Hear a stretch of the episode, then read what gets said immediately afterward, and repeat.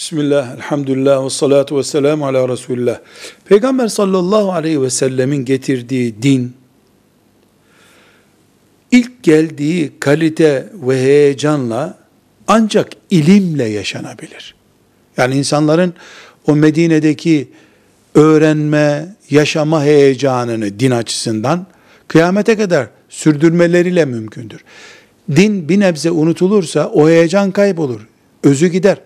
Namaz her doğan çocuğa öğretilecek. Kur'an her doğan çocuğa öğretilecek. Yani ilim Peygamber sallallahu aleyhi ve sellemin getirdiği mirasın özüdür. İlim bizim için dindir. İlmi de alim temsil ediyor. Müslümanların dinini öğreten alime, biz alim dediğimize göre, alim Peygamber sallallahu aleyhi ve sellemin Medine'de yaptığı işi dünyanın sağında, solunda, doğusunda, batısında yapıyor.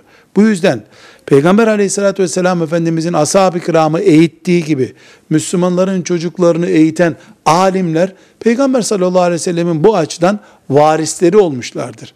Ashab-ı kiramın Peygamber sallallahu aleyhi ve selleme baktığı nazarla nübüvvet hariç şüphesiz bizim alimlere bakmamız lazım.